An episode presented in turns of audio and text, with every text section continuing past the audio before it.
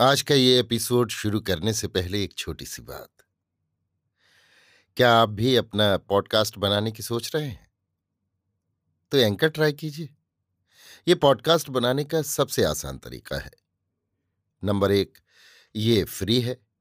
Number दो, इसमें कई सारे ऐसे टूल्स हैं जो आपको अपने फ़ोन और कंप्यूटर पर रिकॉर्ड और एडिट करने की फैसिलिटी देते हैं। नंबर तीन आप अपने पॉडकास्ट को डिस्ट्रीब्यूट भी कर सकते हैं, जिससे इसे स्पॉटिफाई और दूसरे प्लेटफॉर्म पर सुना जा सके। तो डाउनलोड कीजिए फ्री एंकर ऐप या विज़िट कीजिए एंकर डॉट एफ़ पर अपना पॉडकास्ट स्टार्ट करने के लिए। ये तो थी एक छोटी सी जानकारी, और अब शुरू करते हैं एपिसोड का सिलसिला। तो आज के एपिसोड में। लीजिए सुनिए। रविन्द्रनाथ टैगोर के लिखे उपन्यास, गोरा के ग्यारहवें भाग को मेरी यानी समीर गोस्वामी की आवाज़ में। उस दिन गोरा को बहस में हराकर सुचरिता के सामने अपनी विजय पताका उड़ाने की हारान बाबू को बड़ी इच्छा थी। शुरू में सुचरिता को भी इसकी आशा थी, पर दैवयोग से ठीक इसका उल्टा हुआ। धर्म, विश्वास और सामाजिक मत में सुचरिता के साथ गोरा का मेल न था। किंतु स्वदेश के प्रति ममता और स्वजाति के लिए दुख का अनुभव उसके लिए स्वाभाविक था।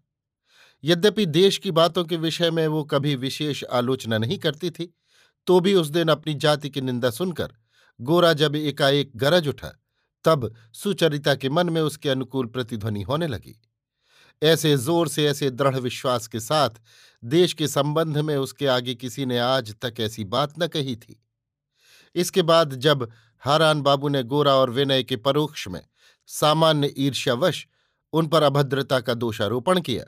तब भी सुचरिता को इस अन्याय के विरुद्ध गोरा और विनय का ही पक्ष लेना पड़ा। इससे ये न समझना चाहिए कि गोरा के विरुद्ध सुचरिता के मन का विद्रोह एकदम शांत हो गया। नहीं, गोरा का गले पड़ा उद्धत्य हिंदुत्व अब भी सुचरिता के मन में आघात पहुँचा रहा था। वो एक प्रकार से ये समझ रही थी कि इस हिंदूपन के भीतर अवश्य कुछ प्रतिकूलता का भाव है। ये अपने भक्ति विश्वास में पर्याप्त नहीं है। ये दूसरों को दबाने के लिए सदा ही उग्र भाव से उद्यत रहता है।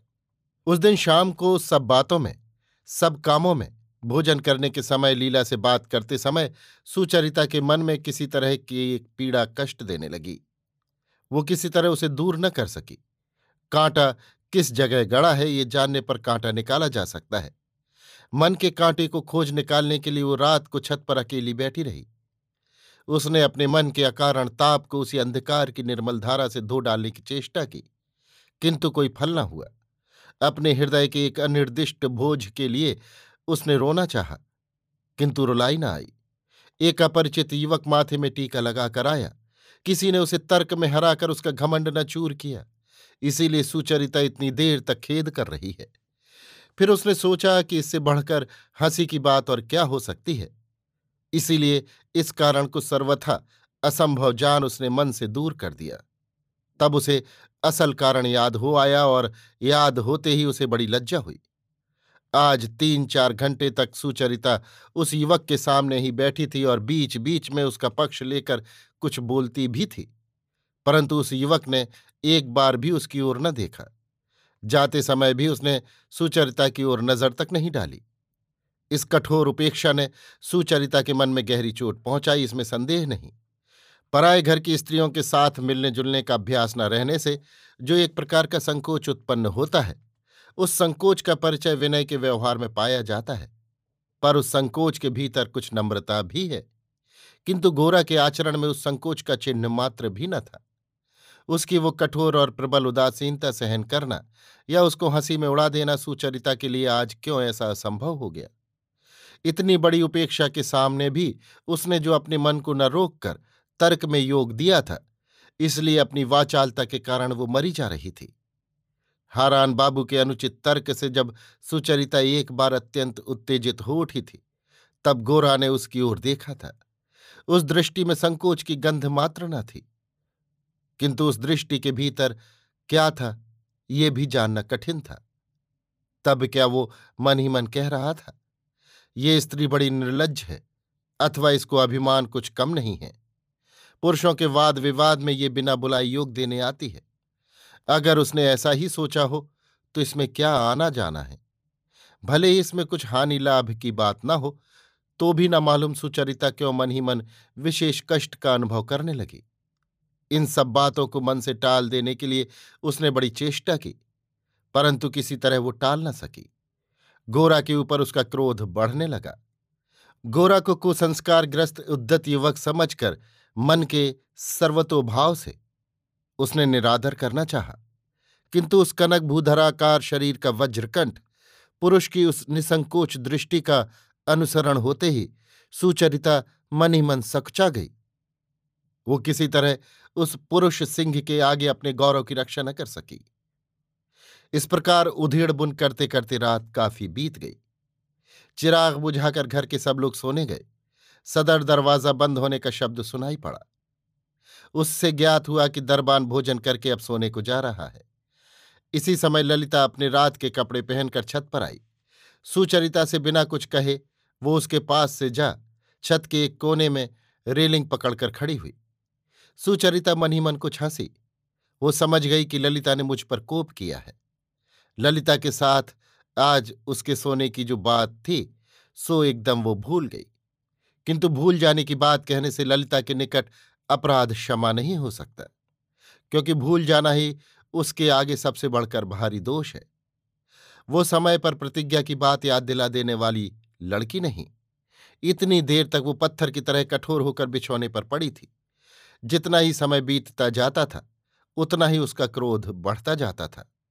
आखिर जब क्रोध नितांत असह्य हो गया, तब वो चारपाई से उठकर चुपचाप ये जताने को आई कि मैं अब तक जाग रही हूँ।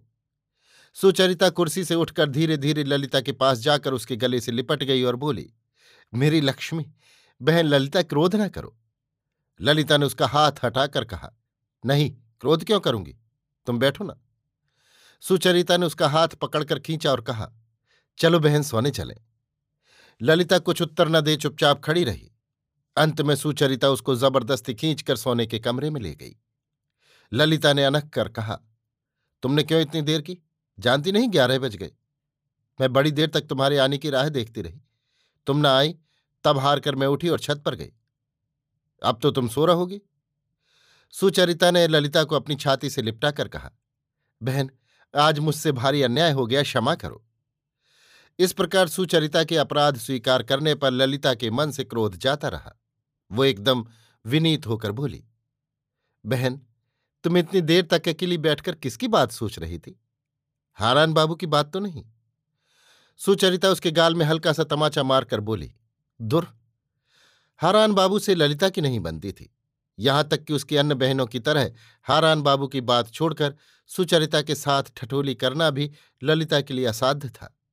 हारान बाबू सुचरिता से ब्याह करना चाहते हैं, इस बात का स्मरण होने से भी उसे क्रोध हो जाता था। कुछ देर चुप रहकर ललिता फिर बोली अच्छा बहन, विनय बाबू तो अच्छे जान पड़ते हैं। सुचरिता के मन का भाव जानने ही के अभिप्राय से शायद प्रश्न किया गया था। सुचरिता हाँ विनय बाबू अच्छे क्या? बड़े अच्छे हैं। ललिता ने जिस आशा से यह प्रश्न पूछा था वो पूर्ण रूप से फलित न हुई। तब उसने फिर कहा अच्छा कहो तो बहन, गौरमोहन कैसा था? मेरे मन में तो वो अच्छा ना लगा। उसका चेहरा और भेष विचित्र था। तुम्हें वो कैसा जान पड़ा? सुचरिता, उसके रोम रोम में हिंदूपन भरा था। ललिता, नहीं नहीं, हमारे मौसा महाशय भी तो बड़े भारी हिंदू है, परंतु उनकी चाल और ही प्रकार की है। इसकी चाल कैसी है? ये मैं न जान सकी। सुचरिता ने हंसकर कहा, कैसी ही हो? ये कहते ही उसके ऊँचे चमकीले माथे पर दिए हुए तिलक का स्मरण कर सुचरिता को क्रोध हुआ। क्रोध करने का कारण यही था कि इस तिलक के द्वारा गोरा ने, मानो अपने माथे पर बड़े बड़े अक्षरों में ये लिख रखा है कि मैं तुम लोगों से अलग हूँ। यदि उस विचित्र भाव के प्रचंड अभिमान को सुचरिता मिट्टी में मिला सकती, तभी उसके अंग की ज्वाला मिटती। धीरे धीरे करके दोनों सो गईं। जब रात के दो बज गए, तब सुचरिता ने जाग कर देखा, बाहर खूब पानी बरस रहा है। बीच बीच में उसकी मसहरी से होकर बिजली की छटा चमक जाती है। घर के कोने में जो चिराग रखा था, वो बुझ गया। उस रात के सन्नाटे, गाढ़े अंधकार और अविश्राम वर्षा के झरझर शब्द से सुचरिता के हृदय में एक प्रकार की पीड़ा सी मालूम होने लगी। उसने कभी इस करवट और कभी उस करवट बदलकर सोने की चेष्टा की। पास ही ललिता को गहरी नींद में निमग्न देख उसे ईर्ष्या हुई, पर किसी तरह उसको नींद न आई। अंत में वो रूट कर बिछौने से उठी और बाहर आई। खुली खिड़की के पास खड़ी होकर सामने छत की ओर देखने लगी। बीच बीच में हवा के झोंकों से पानी के छींटे उसके बदन पर पड़ रहे थे। घूम फिरकर फिर वही संध्या समय की बातें उसके मन में एक एक कर आने लगीं। सूर्यास्त समय के राग से रंजित गोरा का चमकता हुआ चेहरा स्पष्ट चित्र की भांति उसके स्मृति पथ पर प्रकट हो गया। गोरा का गंभीर कंठ स्वर उसे स्पष्ट सुनाई देने लगा। आप जिन्हें अशिक्षित समझते हैं, मैं उन्हीं के दल में हूँ। आप जिसे कुसंस्कार कहते हैं, मैं उसी को संस्कार कहता हूँ। जब तक आप देश को प्रिय न समझेंगे, देश के लोगों के साथ एक जगह आकर खड़े न होंगे, जब तक उनके दुख में सहानुभूति प्रकट न करेंगे तब तक मैं आपके मुँह से देश की निंदा का एक अक्षर भी न सुन सकूँगा। इसके उत्तर में हारान बाबू ने कहा, ऐसा करने से देश का सुधार कैसे होगा? गोरा ने गरज कर कहा, सुधार सुधार दूसरी बात है। सुधार से भी बढ़कर स्वदेश प्रेम है। स्वदेशी वस्तुओं पर श्रद्धा है। जब हम लोगों का एक मन होगा, एक विचार होगा, तब समाज का सुधार आप ही, आप हो जाएगा। आप तो अलग होकर देश को अनेक खंडों में बांटना चाहते हैं। इससे देश का सुधार होना कब संभव है? आप कहते हैं देश के लोग कुसंस्कार से जकड़े हैं। अतएव हम सुसंस्कार दल वाले अलग हो रहेंगे। मैं ये कहता हूँ कि मैं किसी की अपेक्षा श्रेष्ठ होकर किसी से अलग न रहूँगा, ये मेरी बड़ी इच्छा है। इसके बाद एक हो जाने पर कौन संस्कार रहेगा और कौन संस्कार न रहेगा, ये मेरा देश जाने या देश के जो विधाता हैं वे जाने। हारान बाबू ने कहा, देश में ऐसी कुप्रथा और संस्कार छाया है, जो एक होने नहीं देता। गोरा ने कहा, यदि आप ये सोचें कि पहले उन सब प्रथाओं और संस्कारों को एक एक कर दूर कर लेंगे, तब देश एक होगा तो ये आपकी समझ वैसी ही है जैसे कोई समुद्र को उलझकर उस पार जाना चाहे। अहंकार और अवज्ञा छोड़कर, नम्र होकर, प्रेम देकर पहले अपने को सच्चे दिल से सबके साथ मिलाइए। उस प्रेम के आगे हज़ारों त्रुटियाँ और कमजोरियाँ सहज ही हार मान लेंगी। सभी देशों के समाजों में कुछ त्रुटि और अपूर्णता अवश्य है। किंतु देश के लोग जब तक स्वजाति के प्रेम सूत्र में बंधे रहते हैं, तब वे त्रुटियाँ कुछ विशेष हानि नहीं पहुँचा सकती। सड़ाने का कारण हवा में है। जीवित दशा में हम उससे बचे रहते हैं, किंतु मरते ही सड़ जाते हैं। यदि आप में स्वदेशानुराग नहीं है तो आपसे देश की त्रुटियों का संशोधन होना कदापि संभव नहीं। इस प्रकार समाज से विरुद्ध हो, आप संशोधन करना चाहेंगे तो ये बात हम लोग सह न करेंगे, चाहे आप लोग हों या पादरी हों। हरान बाबू ने कहा, क्यों ना कीजिएगा? गोरा ने कहा, ना करने का कारण है। माँ बाप की नसीहत सह की जाती है, किंतु पहरे वाले नौकर की नसीहत में फल की अपेक्षा अपमान बहुत बढ़कर है। वैसा संशोधन स्वीकार करने में मनुष्यत्व नष्ट होता है। पहले आप आत्मीय हो लें, पीछे संशोधक हों। नहीं तो आपके मुँह की भली बात से भी हमारा अनिष्ट ही होगा। इस प्रकार गोरा और हारान बाबू के बीच जो बातें हुई थी, वे एक एक कर सब सुचरिता के मन में आने लगी और इसके साथ साथ उसे एक अनिर्दिष्ट दुख का अनुभव होने लगा। थक कर वो बिछौने पर लौट आई और इन चिंताओं को मन से दूर कर सोने की चेष्टा करने लगी। पर उसे नींद न आई।